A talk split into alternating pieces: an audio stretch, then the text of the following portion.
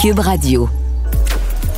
Cher public, nous vous invitons à prendre place confortablement et à fermer la sonnerie de votre téléphone cellulaire. En cas d'incident, veuillez repérer les sorties de secours les plus près de vous. Bon divertissement. Un, deux, un, deux. OK, c'est bon, on peut y aller. Sophie Durocher.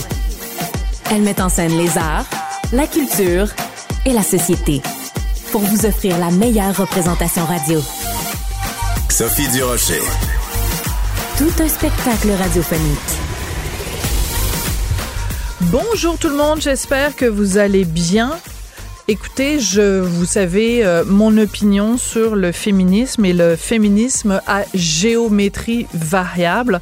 Ça fait plusieurs semaines que je m'adresse aux féministes québécoises en leur disant, ben, où êtes-vous quand vient le temps de montrer votre solidarité avec les femmes iraniennes? Ben, je pense qu'on a une bonne occasion aujourd'hui de réitérer cet appel-là, cette demande-là. Je veux vous parler aujourd'hui de Elnaz Rekabi. Elnaz Rekabi, c'est une championne iranienne d'escalade. Elle participait euh, tout récemment, il y a quelques jours seulement, à une compétition internationale. Et vous savez que tous les athlètes euh, iraniens, je devrais plutôt dire, toutes les athlètes iraniennes sont obligées c'est une obligation de ce régime, de cette dictature théocratique. C'est une obligation pour toutes les athlètes de porter le voile islamique quand elles compétitionnent. De toute façon, ils sont obligés de le porter quand ils sont dans les rues à Téhéran et partout en Iran. Mais quand les athlètes de très haut niveau font des compétitions à l'étranger sont obligés de porter ce voile, peu importe le sport euh, qu'elle pratique. Ben cette dame-là, cette femme courageuse, Elnaz Rekabi, s'est pointée à cette compétition sans porter le voile, ses magnifiques longs cheveux noirs euh, attachés, un geste de défiance bien sûr face aux autorités iraniennes. Qu'est-ce qui s'est passé depuis? Ben, Elnaz Rekabi a complètement disparu de la circulation. Les organismes internationaux de défense des droits de la personne étaient extrêmement inquiets. Et là, ce qui semble s'être passé, c'est qu'elle a été euh, donc récupérée, c'est un terme, un euphémisme, évidemment, kidnappée, rien de moins, par les autorités euh, iraniennes qui vont la euh, ramener au pays et l'envoyer directement en prison. Donc, je pense que à la lumière de ce qui se passe depuis euh, la mort de Massa Amini, euh, morte, euh, on se rappellera pour avoir simplement laissé quelques cheveux dépasser de son voile islamique, à la lumière des manifestations qui ébranlent l'Iran depuis maintenant plusieurs semaines, à la lumière de l'arrestation de Elnaz Rekabi, je réitère mon appel aux féministes québécoises qui sont sourdes euh, à l'appel euh, international de solidarité avec les femmes iraniennes. C'est un silence qui est assourdissant et qui maintenant n'est plus acceptable. Qu'elle soit en avant ou en arrière-scène, Sophie Durocher reste toujours Sophie Durocher. Culture, tendance et société. Steve Fortin. Bonjour Steve, ça va mal dans les bibliothèques? On savait depuis longtemps que c'était pas les, rayons les plus garnis. Euh, fais-nous un petit peu un portrait de la situation au Québec. Ben oui, et puis il faut le rappeler, hein, c'est la 24e édition de la Semaine nationale des bibliothèques publiques. Ça se tient en ce moment et euh, cette année, le, thème, c'est ma biblio au-delà des mots. Et, euh, et quand je dis mots ici, c'est M-O-T-S et non pas les M-A-U-X, les mots de nos bibliothèques oui, c'est bien de le préciser, oui. Oui, et, euh, et, ce qu'on voit là, c'est, un, cri, euh, c'est un petit peu une espèce de drapeau blanc même, je dirais, parce que je dis pas que les gens qui sont dans nos bibliothèques ont capitulé, c'est pas ça. C'est comme si on levait un drapeau pour dire, ben, allô, c'est ça fait longtemps qu'on promet, euh, qu'on promet de, un jour de, de, de, régler un peu ce qui se passe chez nous. Et, et euh, ce qui se passe, euh, en fait, c'est que selon des indicateurs très précis, quand on regarde, puis on, c'est ça, c'est la Fédération des, des, bibliothèques qui dit ça. donc, on, ça, c'est des données de 2019, là, mais on dit selon cinq critères très précis, c'est-à-dire les acquisitions de livres, les heures d'ouverture, la superficie, les places assises et les ressources humaines. Donc, selon ces cinq critères-là, nationalement au Québec, on, aurait une note d'environ 66% euh, quant à la qualité des, euh, des bibliothèques.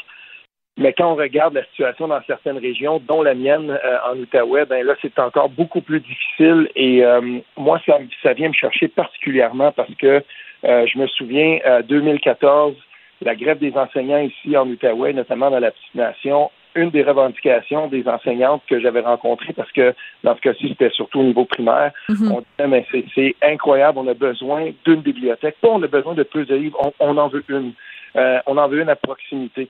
Et euh, dans, la, dans la municipalité que j'habitais, ben, c'était en, en, rénovation depuis longtemps. Puis c'était jamais pressant.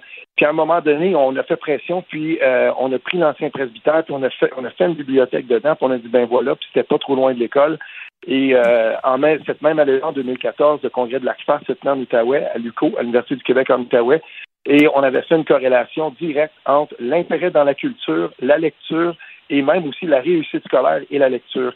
Et on le dit jamais assez, mais euh, un enfant à qui on ouvre euh, la perspective ou l'intérêt sur la perspective, il va réussir mieux et aussi il va s'intéresser à son univers et, euh, entre autres, celui de la culture par la lecture. Et ça, c'est des corrélations qu'on connaît depuis longtemps. Et si on n'a pas un bon réseau de bibliothèques, ben on se tire dans le pied pour la suite. Puis ça commence très jeune la lecture. Et, et récemment, il y avait un fil de discussion super intéressant dans lequel, sur les différents réseaux sociaux, on demandait aux gens quel est le premier roman que vous avez lu? Ben moi, ça me fait penser à Georges Beaulieu et à François Turmel, deux professeurs que j'ai eu au collège quand j'étais plus jeune, secondaire 1, secondaire 2. Ils m'ont intéressé à la lecture. Et je me souviens très bien que j'avais commencé par euh, Varnan Côté, La Cavernale. C'est un livre qui était euh, à ma portée. Puis, euh, à partir de ce moment-là, M. Tournel avait continué à me, à me, suggérer des pistes de lecture. Il a fait de moi un lecteur. Un lecteur hmm. C'est très, c'est très important. Puis euh, bon, c'est l'exemple que je donne tout le temps. Mais tu sais, Albert Camus, quand il a reçu le prix Nobel de littérature, euh, tu sais, il est devant tous les dignitaires à Oslo puis tout ça pour récupérer son prix Nobel. Et ben, il a choisi de rendre hommage à Monsieur Germain, qui était son professeur, qui avait vu en lui, dans le jeune Albert Camus euh, un potentiel. En fait, il croyait plus en lui qu'Albert Camus euh, croyait en lui-même. Donc, on soulignera jamais à quel point les professeurs sont importants. Puis aussi, euh, ben, dans le documentaire de Danny Turcotte sur les hommes, il y a toute une section sur l'éducation et on sait qu'il y a un taux de, de, décrochage beaucoup plus élevé chez les garçons que chez les filles au Québec. Et ben, ça passe par les livres. Ça passe aussi par le rapport que les garçons ont avec les livres. Donc, de donner le goût aux garçons de lire, ben, c'est supra important. Ben oui, oui, euh, tout à fait. Et euh, je me souviens euh, quand, j'étais, j'enseignais quand même un petit bout de temps aussi au collégial. Je me souviens d'un musicien, un, garçon qui était dans mon cours, c'est un musicien. Puis on avait discuté ensemble, on avait discuté de musique. Et les deux, on, avait une espèce de d'intérêt là qu'on partageait pour le vieux rock québécois. Puis je lui avais parlé de l'album Synchrone de Néa d'Offenbach à l'Oratoire Saint-Joseph.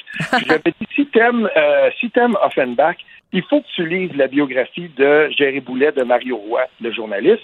Et euh, il avait lu... Mon ami, mon ami Mario qui est décédé cette ben année. Oui. Ben oui. Et quelle, quelle biographie, là. Ben ouais. Euh, sur Jerry Boulet. Écoute, c'est tellement poignant. Euh, moi, je me souviens, là, le, le, tu lis ça à la fin, le passage où euh, Jerry est avec ses enfants les dernières fois, il est très malade. C'est tellement bien écrit, une sensibilité. ben, ce, ce, ce, ce garçon-là qui, à qui j'enseignais, ben, euh, en cours de route, il, il, en a lu d'autres. Et puis, il s'est intéressé aux biographies. Et, et, euh, et, voilà, c'est comme ça qu'on peut, on, qu'on peut faire cheminer. Et la lecture, c'est, c'est une arme d'instruction massive. J'adore ça. J'adore la ben, formule. Je vais te la ah voler. Je risque de l'utiliser dans une de mes chroniques, mais je te, je te donnerai des droits d'auteur. Je te verserai, ah ben. mettons, je sais pas, 10% de mon salaire. J'adore ça. Merci beaucoup, Steve Fortin. C'est un plaisir. Il faut que je dise que c'est pas de moi, par contre. C'est du professeur Roger Blanchette. Ah, ben là. Ben c'est pour ça que je t'aime, Steve. C'est parce que tu rends toujours à César ce qui appartient à César. Merci beaucoup, Steve. Elle est parfois dramatique. D'autres fois, satirique. Mais chose certaine, elle ne joue jamais la comédie. Sophie Durocher. Alors, il y a d'abord eu le documentaire L'Auto Méno, un documentaire tellement important qu'il a réussi à faire changer non seulement la vie de toutes les Québécoises, mais il a réussi à faire changer d'avis le gouvernement. Et après le documentaire L'Auto Véro, ben, il y a maintenant un numéro spécial, un hors-série du magazine Véro. Ça s'appelle L'Auto Méno, un guide pratique sur la ménopause. Et quel drôle de hasard, j'ai justement Véro, Véronique Cloutier au bout de la ligne. Bonjour Véro. Allô, Sophie? Écoute, euh, quand tu as fait ton documentaire, L'Automéno, j'ai écrit une chronique dans le Journal de Montréal qui s'intitulait Véronique Cloutier m'a fait pleurer. Ben, ton, ton magazine aussi m'a fait pleurer, Véro, parce que dans toutes les pages du magazine, je me reconnaissais. Tu dois avoir souvent ce genre de témoignages-là de femmes qui se reconnaissent dans ton propos et le propos des spécialistes sur la ménopause. Exactement. Depuis, ben, la série sortie d'abord sur, euh, sur Véro TV en juin 2021, donc ça fait comme un peu plus d'un an maintenant. Et euh, encore à ce jour, je reçois chaque jour des témoignages de femmes, que ce soit par écrit sur les réseaux sociaux, que ce soit dans la rue, dans les commerces, au restaurant, n'importe où. Si on m'arrête, je dirais que quatre fois sur cinq, c'est pour me parler de l'automéno. Euh, donc, euh, l'impact est, vraiment très grand, il est très présent et je ça me touche, ça me bouleverse à chaque fois. Ça me fait toujours deux émotions. Ça me touche, ça me bouleverse parce qu'évidemment, c'est pour ça que je l'ai fait. C'est pour que d'autres femmes ne se sentent pas seules et qu'elles se sentent comprises et écoutées. Mais aussi, en même temps, j'ai toujours encore ce syndrome de l'imposteur parce que je me dis, ben, tu sais, moi, j'ai mis le sujet de l'avant puis je pense que j'ai propulsé les demandes de Dr. Sylvie Demers qui faisait ça depuis bien longtemps avant moi. Mais c'est pas mon combat, c'est pas, c'est pas mon affaire. Donc, je suis toujours un peu comme entre les deux. Mais je dirais que ce qui ressort le plus, c'est c'est le, bonheur de voir que ça a réellement aidé des femmes, puis les gens qui les aiment aussi, tu sais, parce que c'est pas juste les femmes, mais ça va aux conjoints, conjointes, familles, Bien euh, collègues aussi, certains patrons, tu sais, il y a des patrons qui m'écrivent pour dire, ah oui? je comprends maintenant ce que traversent mes employés, tu sais. je comprends pourquoi. Je comprends pourquoi ma collègue est d'humeur massacrante, euh, c'est parce qu'elle est en ménopause, ce genre de truc-là, oui, vraiment? Oui, exactement, parce que en fait, c'est que là, il y, a plus de bienveillance, il y a plus de compassion derrière, alors qu'avant, c'était surtout l'objet de raillerie, c'était des moqueries, c'était super. Euh, c'était très, ben, même que dans certains cas, c'était discriminatoire, c'était très réducteur, condescendant mm. de dire, ah, bon, la bonne femme est frue, la bonne femme a chaud, tu sais, elle a l'air bête, elle est ménopausée, alors que maintenant, on comprend que ça peut cacher une beaucoup plus grande souffrance que juste euh, de l'irritabilité ou de l'impatience. Donc, euh, ben, ça a été utile à ce niveau-là, surtout sur le plan humain, puis ça, je suis bien contente de ça. Alors, euh, je, suis euh, toujours euh, épatée par ta candeur et ta, et ta, transparence. Quand tu dis le syndrome de l'imposteur, plein de gens pourraient choisir de ne pas utiliser ce terme-là. Et en même temps, il faut te rendre hommage, puis il faut que tu les prennes, ces compliments-là, Véro, parce que, écoute, c'est pas rien. Je veux juste rappeler ce que tu rappelles toi-même dans ton éditorial au début du numéro hors série. Tu rappelles que donc, le ministre Christian Dubé, c'était le 26 mai 2022, il a annoncé que les hormones bioidentiques étaient maintenant couverte par la RAMQ et qu'un guide d'usage optimal allait être rédigé pour permettre aux professionnels de la santé de comprendre quand et comment les prescrire. Fin de la citation. Écoute, c'est pas arrivé souvent dans l'histoire du Québec que une animatrice télé, une animatrice radio, une figure publique réussisse à faire changer la loi ou changer quelque chose qui aurait un impact sur 50% de la population. Euh, oui, effectivement, mais merci beaucoup de le dire. Mais en même temps, c'est une lame à double tranchant parce que, bon, d'un côté, on dit, ouais, OK, bravo, c'est super. Puis d'un autre côté, on peut se désoler que ça prenne une personnalité euh, publique, puis c'est euh, encore, encore pire, je trouve, du monde de la culture pop. non, mais regarde, par exemple, Jeannette Bertrand. Ouais, mais regarde Jeannette Bertrand. Euh, personne s'est euh, offusqué que ce soit quelqu'un comme Jeannette Bertrand, par exemple, qui euh, pourtant était elle, elle aussi issue de la culture populaire ou du divertissement d'une certaine façon qui a fait changer la mentalité, par exemple, par rapport euh, aux personnes transgenres, par rapport aux personnes homosexuelles. Ben, dans toutes sortes de niveaux, Jeannette a fait changer des choses aussi pour la société québécoise. Oui, mais il y a une grande différence entre Jeannette et moi, c'est que Jeannette a fait changer des choses par ses mots, par ses histoires. C'est une autrice. Moi, c'est juste c'est juste moi. c'est juste ma, mon nom, ma voix, puis ben, puis mon histoire, mais j'ai pas. Euh, j'ai juste raconté mon histoire. Tu sais, dans le fond, j'ai été pour les femmes que ça a aidé, j'ai probablement été juste bien chanceuse d'avoir ça parce que si moi j'avais pas pigé le gros lot de la mhm. lotomeno avec tous les symptômes, peut-être que j'en aurais pas fait une série documentaire. Euh, donc j'ai eu la chance, barre oblique, malchance d'avoir tous les symptômes puis de souffrir énormément pendant plusieurs années. Donc ça m'a amené à faire ce documentaire là. Tu sais, mais en tout cas, je veux pas, c'est pas, je veux pas non plus sonner comme de la fausse modestie. Je, veux je comprends. Je comprends que ça a eu un impact et je le reconnais, je le mesure, comme je te disais, tous les jours, on m'en parle. Donc, je suis très heureuse de ça, mais je le prends euh, avec humilité. C'est plus ça le mot. Voilà. Ouais, mais euh, en même temps, ce que j'aime de ce de ce numéro hors série, c'est que bon, on retrouve quand même en, en partie des informations qui étaient dans le documentaire, mais aussi on pousse la réflexion plus loin. Et il y a quelque chose qui m'a touchée. En fait, je suis allée euh, à mon magasin de magazines préféré pour aller l'acheter, puis je me disais, il ben, faut que je me dépêche parce que ça va partir comme des petits ponchos cette affaire-là.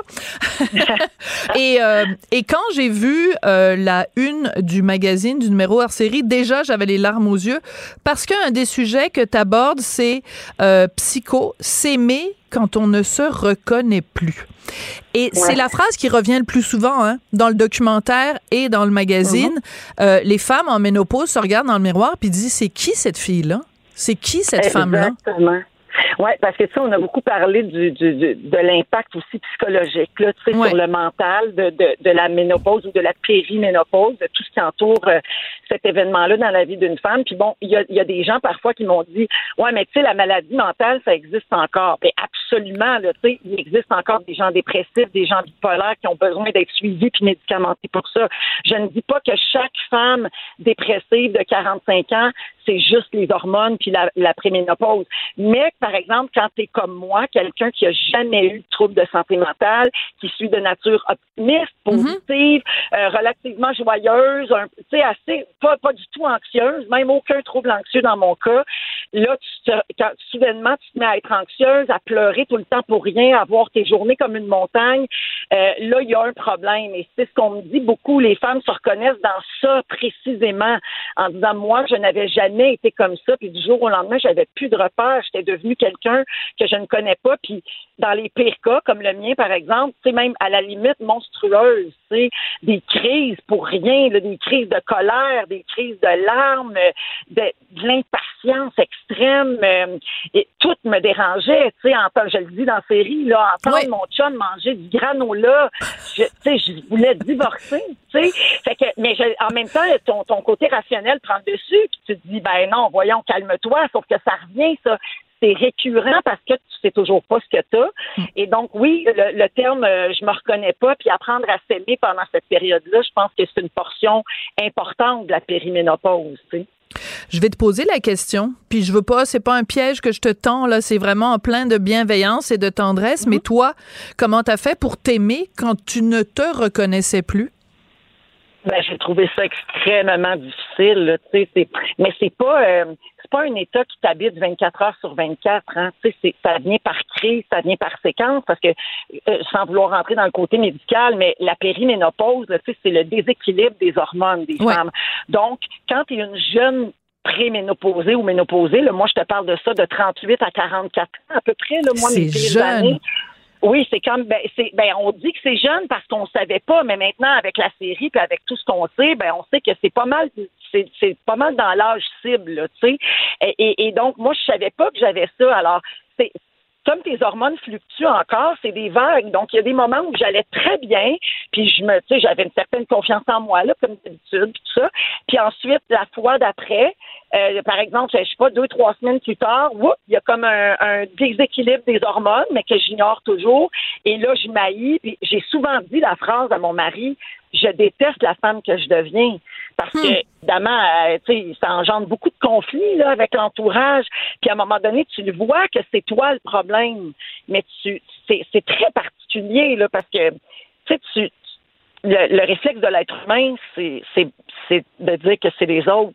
C'est pas de, c'est pas toujours de se pointer soi-même en sûr. premier. Puis c'est à force de, de conflits puis de discussions. Puis tu sais, j'ai tellement parlé avec Louis de ça où il me disait regarde, je veux pas te dire comment être, je veux pas te dire quoi faire, mais il y a comme une limite au ton sur lequel on peut se parler, tu sais, que j'accepte pas dans, dans un couple.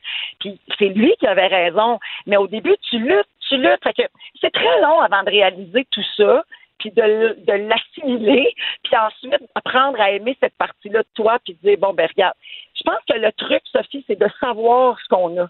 Ouais. Moi, tout a changé dans ma vie quand j'ai mis des mots Ben, sur comment je me sûr. sentais. Ben oui. C'est là que tout a basculé pour moi. Puis ensuite, il y a eu pour moi, dans mon cas, à moi, la prise d'hormones bioidentiques. Mais je le répète souvent, je ne suis pas une infopub, hein, je dis pas à tout le monde qu'il faut en prendre. Là. Chacun son choix, puis c'est vraiment correct aussi. Puis chacune sa réalité, puis chacune son mode de vie, puis ses choix. Moi, ça a tout changé pour moi, mais euh, mais c'est un choix qui revient à la femme. Puis c'était mon combat d'ailleurs avec Dr Sylvie Demers. Je voulais je voulais que les choses changent pour les femmes qui voulaient avoir des traitements et aussi que les femmes soient au courant de leurs options alors qu'on ignorait encore tellement de choses. Mais le plus important, Véronique, puis tu viens de le démontrer de façon magistrale, c'est l'important, c'est de mettre des mots. C'est rare que quelqu'un d'aussi connu que toi nous parle en disant, ben, j'ai une période dans ma vie, j'avais juste d'allure. Tu sais, cette, euh, transparence-là, les, femmes qui t'écoutent ou même les gars qui t'écoutent disent ben parce que si elle est capable de mettre des mots sur la personne qu'elle a été ça ouvre la voie après à plein de gens qui vont peut-être se tourner vers leurs enfants vers leur mari vers leur euh, leur famille en disant ben moi je me sens tout croche puis voici pourquoi c'est juste de mettre des mots sur comment on se sent c'est tellement difficile Exactement. Puis le- plus on va en parler, plus on va faire tomber ces tabous-là, puis plus les gens vont comprendre parce que traverser une périménopause, c'est une affaire d'équipe. tu sais. La femme, elle a beau Ouais. s'informer, s'endurer, Ouais. prendre tous les moyens, faire du yoga, bien manger, prendre de la naturopathie, n'importe quoi. Elle peut pas traverser ça toute seule. Ça Tu sais, prend un des village. gens autour. Oui, ça prend un village, ça prend des gens qui l'accompagnent Ouais. avec compréhension. Pas besoin d'essayer de trouver des solutions, juste comprendre, faire comme, Hum, ouais, c'est une mauvaise journée aujourd'hui, hein. Je te comprends, puis demain ça va être mieux. Juste ça. Tu sais, on n'a pas besoin de vraiment plus que ça, mais c'est en en parlant qu'on va sensibiliser tout le monde puis qu'on va faire une différence. Ben écoute, on est bien content que euh, ton couple ait tenu la route. En plus, il paraît que tu viens de déménager, donc euh, bienvenue en ville. Maintenant, tu n'es plus une fille, fille de banlieue. Euh, et euh, ben écoute, vraiment, euh, bravo, puis euh, merci hein, en mon nom puis en toutes les. Je pense que je devrais pas trop le dire. Est-ce que tu penses que c'est une bonne idée de ma part de constamment rappeler à tout le monde que je suis en ménopause? Ben, en fait, c'est que ça donne une arme de plus à tes détracteurs pour t'attaquer. Voilà. Alors, donc tu viens de répondre à ma question. Je vais arrêter d'en parler. Euh, ils vont trouver toutes sortes de raisons pourquoi je suis, euh, je suis agaçante et, euh, et énervante. Merci beaucoup, Véro. Je, je suis très contente d'avoir pu euh, parler à cœur ouvert euh, avec toi. C'est la deuxième fois, puis c'est toujours euh, un plaisir. Merci de ta générosité. Puis je rappelle à tout le monde donc ce numéro hors série du magazine Véro. Ça s'intitule L'auto-méno, un guide pratique sur la ménopause. Puis il y a plein de beaux témoignages et des tellement belles photos de Marie-Soleil Michon, Hélène Bourgeois-Leclerc et Anne-Marie Cadieux. Vous êtes toutes euh, belles, belles et beaux dans ce magazine-là. Merci, Véro. Merci à toi, Sophie. À très bientôt. Professeur Duduche. Avec elle, pas de retenue. C'est tout en anglais. Sophie Durocher. C'est toi qui as tiré la sonnette d'alarme? Le Québécois moyen était Guy Nantel. euh, quelqu'un qui subissait et qui se disait je ferme ma gueule parce que je veux pas perdre ma job. La rencontre. Cet asservissement, cette servitude volontaire. C'est quelqu'un qui va dire par exemple moi j'étais allé à l'urgence là j'ai attendu 6 heures ok? La rencontre. Nantel. Durocher. Bon, Guy, hier, euh, t'as fini ta chronique en disant euh, je vais te parler de photos des personnalités connues qui font des photos avec des personnes avec qui ils auraient peut-être pas dû. Euh, tu m'as mis la puce à l'oreille, tu m'as comme intrigué. Alors, de quoi tu veux nous parler exactement? Qu'est-ce, qu'est-ce, dans quelle, dans quelle galère tu t'es embarqué? D'après moi, t'as quand même une petite idée. Ben oui, je le sais très bien. Je fais semblant, là. Je fais semblant de pas savoir. Tu sais, mon, mon ami Jean-François Mercier me dit toujours, il dit, le prochain scandale, tu le vois jamais venir. Et effectivement, c'est un peu ça qui m'est arrivé. Raconte. Euh, je me suis fait donc euh, photographier après l'émission euh, Le Monde à l'envers. Euh, Stéphane Bureau et moi, en fait, on s'est fait faire un peu le même... le même taux, même si je trouve pas ça si grave que ça. Mais euh, donc, on s'est fait photographier par euh, qui est censé être en fait trois complotistes euh, pas mal connus. Notoire, Euh, ouais. Et je suis passé pour un pour un gros nono. euh, pas mal. Toi, tu me donnes une note de combien en termes d'épais de 0 à 10? Euh, pas mal un 22 parce que euh, donc euh, il faut réexpliquer le contexte. Donc euh, l'émission est, est faite en direct et le public euh, participe. Il y a comme 100 ou 125 places pour le public. Et ce soir-là, donc vendredi dernier, il y avait bon Amélie Paul et deux autres personnes. Le- Les autres, moi je les connais moins, mais Amélie Paul, je l'ai reconnue moi. Et pendant la pause, je suis allée la voir en disant vous ressemblez beaucoup à Amélie Paul. Est-ce que c'est vous? Elle m'a dit oui. Et euh, donc moi je savais qu'elle était là. À la fin de l'émission, elle est venue me voir, on s'est parlé parce que bon, même si on pense pas pareil, on peut quand même se parler entre êtres humains. Et elle a demandé à faire un selfie avec moi et j'ai dit non parce que Amélie, je sais pas comment vous ou vos amis vous allez utiliser cette photo-là. Donc je te Mhm. trouve un peu nono en effet d'avoir dit oui. Ben oui, puis c'est correct que tu le dises. Ben Euh, oui. C'est un peu ça qui est sorti.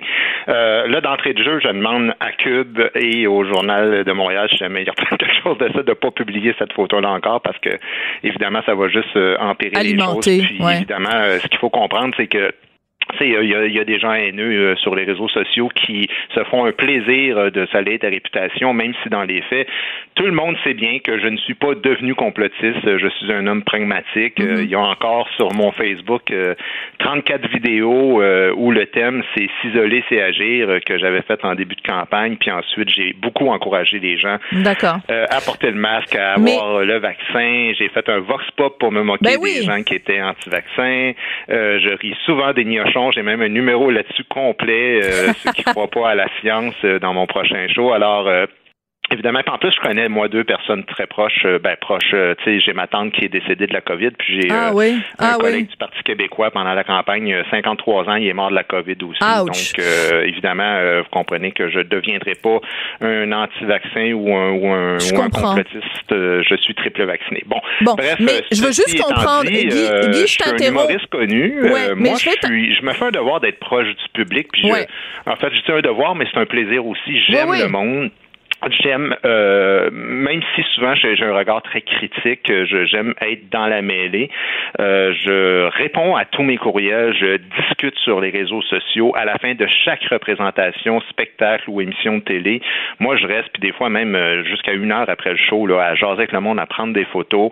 Puis évidemment, ben sur l'ensemble d'une carrière, euh, tu comprends bien que si je fais euh, une centaine de shows par année, Ben oui. puis une centaines de photos à chaque euh, spectacle, ben ça fait 10 000 photos par année. Alors, euh, ça se peut qu'il y ait du monde un peu euh, non recommandable avec qui tu te fais poser. Oui, en même temps, tu t'es pas, tu t'es pas fait photographier avec quelqu'un qui est un pédophile ou un criminel Non, notoire non, ou un, un chef de gang de rue, là, tu comprends? Euh, C'est, mais, mais ce que j'essaye de comprendre, c'est parce que moi, je suis pas allée vérifier les trucs, c'est que quoi, il y a des gens, ça, ça a créé une controverse vraiment. Il y a des gens qui ont, euh, euh, qui s'en sont pris à toi en disant, euh, Ben oui, ben oui. Tu, oui. Fais, tu fais la promotion de gens qui ont aidé des personnes à mourir, puis des trucs comme ça. Puis, tu sais, je veux dire, euh, euh, faire une photo avec quelqu'un, euh, ben évidemment, c'est une chose, mais il y a aussi, tu sais, puis moi, je cherche pas de, de- d'excuses, là. mais la réalité, c'est que je connais pas vraiment, moi, le- les influenceurs, puis je lis pas le Allo Police, puis je connais pas euh, les 125 députés non plus, puis même, tu sais, ce que je veux dire, c'est qu'il y a du monde, des fois, connu de certains cercles, mais, euh, tu sais, les gens, ils m'écrivaient, c'est ta responsabilité, Nantel, de faire des recherches avant de te faire photographier Ben voyons, par des gens. pas exagéré, être là. pour penser ça. Je veux dire, les gens, là, à la fin d'un, spectacle, ils font la ligne, là. Tu sais, je veux dire, des fois, il y a- il y a 200 personnes qui font la ligne. Ah oui. Ça, ça roule, puis à la fin de l'émission Le Monde à l'envers, ben, il y, a, y a des gens, des panélistes qui s'en vont immédiatement. Moi, je reste toujours, je vais voir le monde, puis ben là, il arrive 30, 40, 50 personnes. Peux-tu faire photo? Nous, ouais, nous faut pas deux, exagérer, nous trois, 30, nous deux, 40, nous- 50, Puis là. Ça, ça roule, tu sais, tu tournes d'un bord, tu tournes de l'autre. Puis moi, en plus, je n'ai pas une mémoire des, des visages. Toi-même, pendant l'émission, à un moment donné, tu es venu me voir, tu dis, hey, si tu es Émilie, machin, puis Ouais, je, ouais. je fais comme, écoute, euh, Oui, mais j'ai même mentionné son nom en ondes parce qu'à un moment donné, pendant l'émission, j'ai dit, euh, parce qu'on parlait de l'alcool, est-ce qu'il faut euh, pas- que les Québécois arrêtent de boire? Et j'ai dit en ondes, euh, les Québécois aiment pas ça, se faire dire quoi faire. Et Amélie Paul et sa gang, ils sont partis à rire. Et je l'ai mentionné en ondes, j'ai dit, coudon, la gang de Amélie Paul, ils trouvent ça bien drôle parce que eux, évidemment, ils aimaient pas se faire dire de se faire vacciner. Donc, c'est pas mal tout le monde sur le plateau savait qu'Amélie Paul était là. Après, t'es pas obligé non plus de savoir à quoi elle ressemble. Mais au-delà de tout ça, euh, tu sais, euh, bon, Richard, ça lui arrive souvent. Moi, ça m'arrive moins, mais parce que Richard, il fait beaucoup plus de télé que moi. Ça lui arrive souvent. Il marche dans la rue. euh, les gens disent, hey, Martineau, je veux faire une photo avec toi. C'est, je dirais, c'est, c'est- vous êtes des gens connus.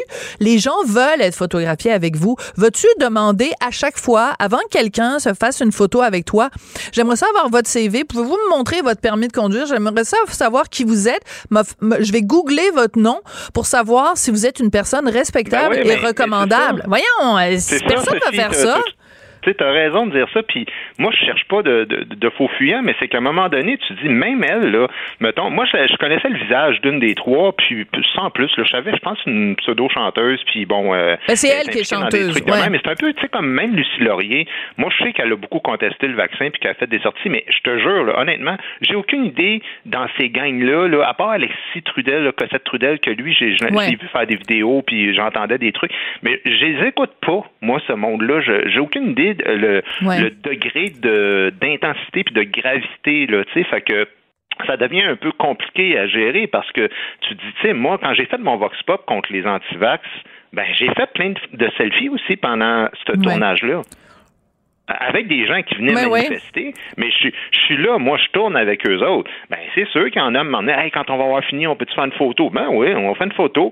Euh, comme tu dis, là, je veux dire, tout le monde n'est pas pédophile. Même, euh, tu sais, je veux dire, à un moment donné, ils, ils ont le droit de penser ce qu'ils veulent, mais là, euh, jusqu'à quel point quelqu'un est impliqué dans une affaire puis qui a aidé les gens à mourir, bon, tu sais, je veux dire, en fait, ce que je veux dire, c'est qu'il y a une distinction quand tu es une personnalité connue entre faire une photo à la fin d'un spectacle dans un rassemblement public ou quelque chose comme ça, puis être photographié euh, un peu comme Ginette Renault était au mariage des Ben oui. Ou euh, Mais non, c'est un très beau parallèle. à la même table que Ben les oui. autres ou dans une rencontre de complotistes. Là, je comprendrais le monde de me tomber sa tomate, mais, mais à un moment donné, tu dis, écoute, moi, j'ai- des milliers de fans, puis c'est sûr qu'à 10 000 photos par année, ben il y a du monde des fois que...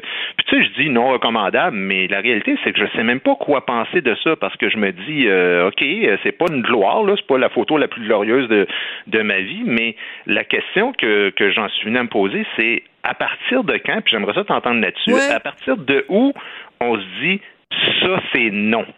Évidemment, on sait, comme tu dis, euh, pédophiles ou des meurtriers ou tout ça. Bon, euh, mais encore là, je dis des meurtriers, mais ça arrive quand tu es humoriste que tu vas faire des spectacles en prison. Eh ben oui, ben tout à fait.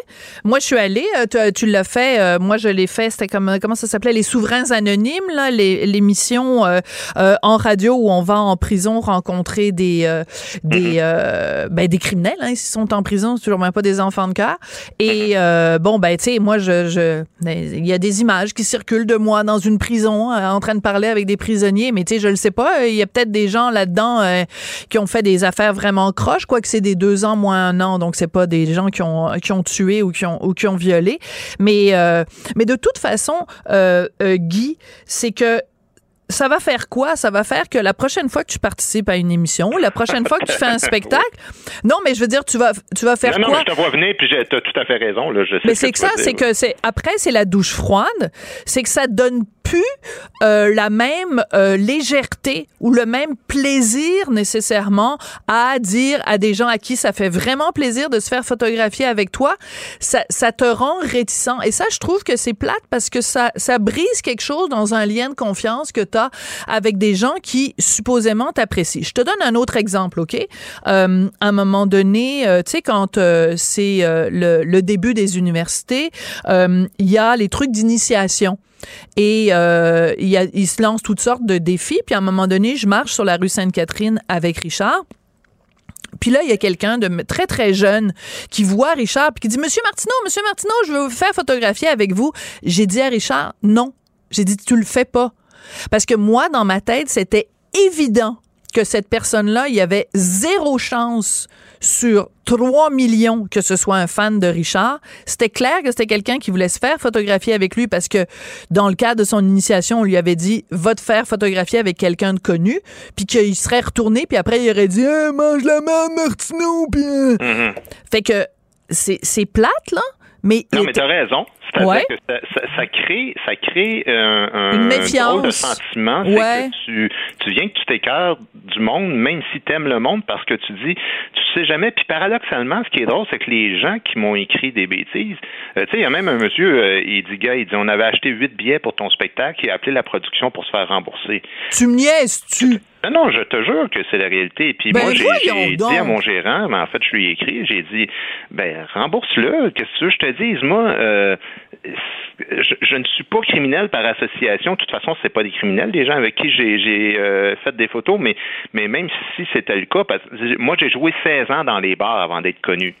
Il devait y avoir il devait y avoir des gens tout croche là-dedans. ben, c'est l'époque avant, avant les soirées bien organisées comme aujourd'hui où les jeunes commencent dans des conditions euh, plus euh, respectables, on va le dire de même. Ouais. Mais C'est sûr qu'il y a des photos de moi avec des gens qui, qui sais-tu moi qui, qui est quoi? Puis tu sais, l'autre affaire, là, c'est que les, les gens ils disent Ah, t'es, t'es rendu un complotiste, puis t'es associé au complotisme, puis ta, ta, ta. Mais c'est eux autres qui sont complotistes de, de faire ça. De voir un complot. de ça. Ils deviennent eux-mêmes des complotistes en, en faisant ce raisonnement-là. Et je me demande, si j'avais été posé à côté d'un environnementaliste, est-ce que, tu sais, mettons, je suis posé avec Laure Varidel, ils vont dire, ah, Nantel, il est rendu environnementaliste? Il est rendu de l'extrême gauche. Fais-toi photographier avec Gabriel Nadeau-Dubois ou avec... je- J'en fais, Sophie, j'en fais toutes sortes de photos Mais avec oui! toutes sortes de monde. Il y a des gens, moi là, tu sais, je veux dire, euh, on parle là trois complotistes, mais à, à l'émission là, on a reçu Anne Casabonne.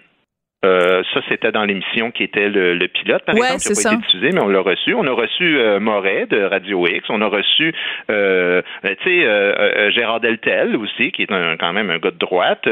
Mettons, Éric Duhem, il vient te faire poser avec moi. Ben oui, euh, fais-toi poser avec moi. Puis j'ai, moi, j'ai une photo avec Raël à un moment donné. J'avais fait un reportage Ouais. dans l'Estrie. Il était basé là-bas. On a pris des photos ensemble. Tu peux pas être associé, euh, tu, tu peux pas devenir coupable par association. Là, je Tout me coupable fait. entre guillemets de, Ouais. de chaque personne avec qui tu Ouais. poses. C'est, contre- ça que tu, c'est là que tu as raison de dire, ça va venir, va venir un temps que je vais faire. Merci tout le monde, bonsoir, le rideau ferme. Je suis sorti, je suis dans mon char cinq minutes après, puis je fais comme gars, on oublie ça là. Ouais. Euh, par contre, je voudrais juste, parce que c'est, on, on, approche de la fin, je voudrais juste quand même conclure sur une réflexion. Je te lance la piste, puis prends le temps d'y réfléchir. Tu pourras me répondre demain si tu préfères. Euh, est-ce que, rendu à ton niveau de notoriété, tu devrais te préoccuper de ce que les gens disent de toi sur les médias sociaux? Mhm. Ben écoute, on peut euh, commencer en jasant de ça demain. C'est un- une très bonne question parce que on demeure des humains sensibles, mais la réalité c'est que peut-être qu'on devrait l'être un, un peu moins euh, envers certaines personnes. Ben on parle de ça demain. OK. Ben pas juste de ça, mais on Bon, commence ouais. avec ça. On va commencer avec ça. Salut, Ça cher marche. ami. Bye bye. Merci, au revoir. Sophie Durocher. Un savoureux mélange artistique de culture et d'information. Bon, vous avez entendu parler de cette histoire, un restaurant coréen qui ouvre ses portes à Québec. Le problème, c'est que beaucoup d'éléments sur le menu sont en anglais. Euh, les gens qui vont dans le restaurant ont de la difficulté à se faire servir euh, en français. Euh, le journal Le Soleil publie un texte là-dessus. Dans la foulée, ben, le propriétaire du restaurant reçoit des menaces. Résultat, le restaurateur qui est venu s'installer au Québec a fermé sa salle à manger parce qu'il avait reçu des. J'avais envie de parler de tout ça avec Bruno Salva. Il est directeur général de la Société de développement commercial euh, Maguire. Hein? C'est comme ça qu'on dit Maguire, hein? Oui, absolument. Bonjour. Voilà, parce que je l'ai appris à mes dépens. Donc, euh, cette rue euh, commerciale à Québec où se trouve euh, le restaurant. Et donc, euh, Monsieur Salvaille, euh, où on en est euh, de- dans, dans cette situation-là? Qu'est-ce qui se passe à Sillery? Est-ce que euh, ce monsieur, le restaurateur coréen, est-ce qu'il va bien? Est-ce que comment ça se passe? Ben, écoutez, il va de mieux en mieux parce que, heureusement, euh, euh, devant la, la, levée de bouclier et les appels injurieux et tout ça, ben il y a des citoyens quand même qui ont qui ont qui ont entendu ça, et puis les citoyens, des gens ordinaires, euh, des politiciens, les commerçants de l'avenue, et euh, tout ce monde-là, euh, dans un geste de solidarité, là, lui tendent, lui tendent la main et s'offrent pour trouver des solutions à ses problèmes. Ce qui fait que on est passé d'un commerçant qui envisageait sérieusement de quitter et la ville et la province à quelqu'un qui euh, est soulagé par cette vague de, sympathie-là et de solidarité, et puis qui essaie tant bien que mal de pouvoir corriger la situation euh, dans les plus brefs délais afin d'être en mesure de réouvrir son restaurant. D'accord. Alors, euh, j'avais lu sur euh, le site de TVA Nouvelle une entrevue avec vous où vous disiez que vous étiez déçu de la réaction de certaines personnes. Vous avez dit, et je cite euh, Monsieur euh, Salvaille, vous avez dit, j'ai toujours pensé que nous étions des citoyens qui étaient tolérants, qui faisaient preuve d'ouverture d'esprit. Malheureusement, je sens que dans ce dossier-là, peut-être par méconnaissance, on a fait preuve à certains niveaux d'intolérance. J'aimerais vous entendre là-dessus, Monsieur Salvaille. Pourquoi vous considérez que c'est on pas on met de côté les menaces là. C'est sûr que tous les messages gêneux, c'est pas de ça. Mais de dire à un restaurateur qui vient dans une ville francophone, d'une province francophone, vous devriez parler français, cette partie-là, vous trouvez ça intolérant? Ben, si on s'arrête à dire euh, vous devriez parler français, ça, j'ai pas de problème avec ça. Je considère pas que ça, c'est intolérant. Maintenant, entre de lui dire vous devriez parler français et de déposer des plaintes à l'Office québécoise de la langue française, je trouve qu'il y a un pas. Ah oui, pourquoi? Euh, parce que c'est la chose à faire. C'est la chose à faire quand euh, un, commerce. C'est parce que c'est la loi aussi. La loi dit que la loi de la, la langue de commerce est le français. Donc, vous trouvez ça intolérant de déposer une plainte à l'EQLF? Ben, dans ces, dans ces circonstances-là, oui. Écoutez, euh, on parle pas ici là d'un citoyen qui, qui, est arrivé euh, il y a dix ans. Son menu était, euh, je vous dirais là, 70-30 en français. C'était peut-être traduit maladroitement, mais on sentait qu'il y avait là une volonté de répondre à ses clients en français. Euh, l'individu en question n'a pas engagé de personnel unilingue anglophone. Il a tenté, tant bien que mal, d'engager du personnel francophone sans succès ou à peu près, là, à part une employée qui avait répondu présente pour lui offrir deux soirs par semaine.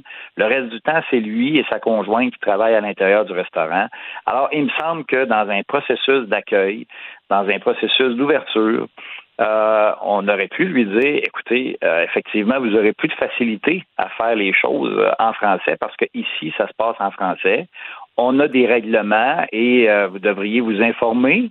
Mais de là, tout de suite, à monter aux barricades et à, à y aller de plainte à l'Office québécois de la langue française, il me semble qu'on est rendu avec euh, une épiderme qui est un peu mince. Un épiderme. Euh, mais oui, euh, excusez-moi, c'est juste parce qu'on parle du français, donc tant qu'à y Mais Monsieur Salvaille, la raison pour laquelle je voulais vous parler, c'est que moi, ça m'a beaucoup interpellé quand vous avez traité d'intolérants des gens qui portent plainte à l'EQLF, parce que je me demande où est l'intolérance. C'est-à-dire quelqu'un qui décide de venir s'installer au Québec et qui ne sait pas qu'au Québec, ça se parle ça parle français. Est-ce que ça, c'est pas aussi un petit peu de l'intolérance? En plus, les gens, ces restaurateurs-là, viennent de passer cinq ans au Nouveau-Brunswick, qui est la seule et unique province bilingue au Canada. Donc, ça veut dire que pendant cinq ans, ils ont servi en anglais seulement la communauté francophone au Nouveau-Brunswick. Donc, à un moment donné, il y a de l'aveuglement aussi, de pas vouloir voir la réalité qui est que au Québec, ça se passe en français. Si moi, je m'en vais en Corée, puis que je parle pas un mot de coréen, je vais pas trouver intolérant que les Coréens se plaignent que je parle pas leur langue. Ben, écoutez, effectivement, si vous, si vous, de toute façon, si vous partez pour la Corée sans dire un mot de coréen et vous tentez d'y ouvrir un restaurant, euh, je suis pas certain qu'il va fonctionner ben Ce qui va ben être le même cas ici, par ailleurs, dans l'éventualité où euh, le commerçant n'aurait pas eu l'intention d'apprendre ou d'offrir du service en français. Mais là, on est dans un contexte de pénurie de main-d'œuvre où, bien qu'il tente d'avoir des employés assez d'employés pour être en mesure d'ouvrir sur une base permanente, il n'est pas en mesure de le faire. Ouais, Alors, mais écoutez, la euh, pénurie de main d'œuvre, que- la pénurie de main d'œuvre a le dos large, hein, Monsieur Salvaille, quand Ah, on enlève. non, non, non, non, non, non, non, non, non, Madame Durocher, absolument pas. La pénurie de main-d'œuvre n'a pas le dos large. là. Moi, je l'ai dit. Mais je les autres, les autres commerces sur la rue avec Maguire, moi, sur la rue Maguire, sur la rue Maguire. ouais. Et, et je vous dis, là, on va rentrer dans des commerces qui sont sur l'avenue depuis 25, 30 ans, des restaurants, euh, des boutiques de, de- de vêtements, peu importe, n'importe quel type de commerce. Et euh, on va voir si la pénurie de main-d'œuvre a le dos large. Moi, j'ai des restaurateurs qui ont fermé des deux et trois jours, des commerces 100% francophones en Mm. plein été, alors qu'il y avait abondance de touristes et qui euh, fermaient deux à trois jours par semaine parce qu'il manquait de main-d'œuvre, des restaurateurs qui n'offraient plus les midis parce qu'il manquait de main-d'œuvre, euh, des restaurateurs qui ont fermé pendant dix jours pour offrir des vacances à leur personnel qui était épuisé parce qu'il manquait de main-d'œuvre. Des commerçants qui me disent j'ai peur au mois de décembre. Ah Parce ouais. que auparavant, j'avais des gens avec moi pour m'aider. Mais là, j'ai personne. Je pourrais pas offrir 9 à 9 pendant 7 jours, pendant un mois. Alors non, la pénurie de main-d'œuvre n'a pas le dos large. Et si ces gens-là ont de la difficulté à se trouver de la main-d'œuvre en français, j'ose même pas imaginer ce que cet individu-là a pu rencontrer comme difficulté. Ouais. Alors Euh, non, non, non, la pénurie de main-d'œuvre n'a pas le dos Ah, pas le Et dos ça, large. C'est mon cas sur l'avenue. Ouais. Et c'est le cas également sur d'autres artères commerciales de la ville de Québec. D'accord. Ben écoutez, j'a- j'apprécie beaucoup que vous ayez pris le temps de nous parler. Sur l'intolérance, on sera pas d'accord, mais c'est pas grave, on peut être amis quand même. Absolument. Surtout que j'adore aller grave. sur la rue Maguire quand je vais euh, sur l'avenue Maguire quand je vais euh, à Québec. Maintenant que j'ai appris comment bien le prononcer, parce qu'au début je disais Maguire ou Maguire, mais là on m'a dit mais non c'est Maguire Sophie. Ben non, on l'a phrasisé. Ben oui, ben j'espère bien. Bruno Salvaille, vous êtes directeur général de la SDC Maguire, euh, Maguire, je viens de le dire. Merci beaucoup, ça a été euh, très sympa de vous parler. Merci à Marianne à la recherche, merci à Charlie à la mise en onde et à tout bientôt. Cube Radio.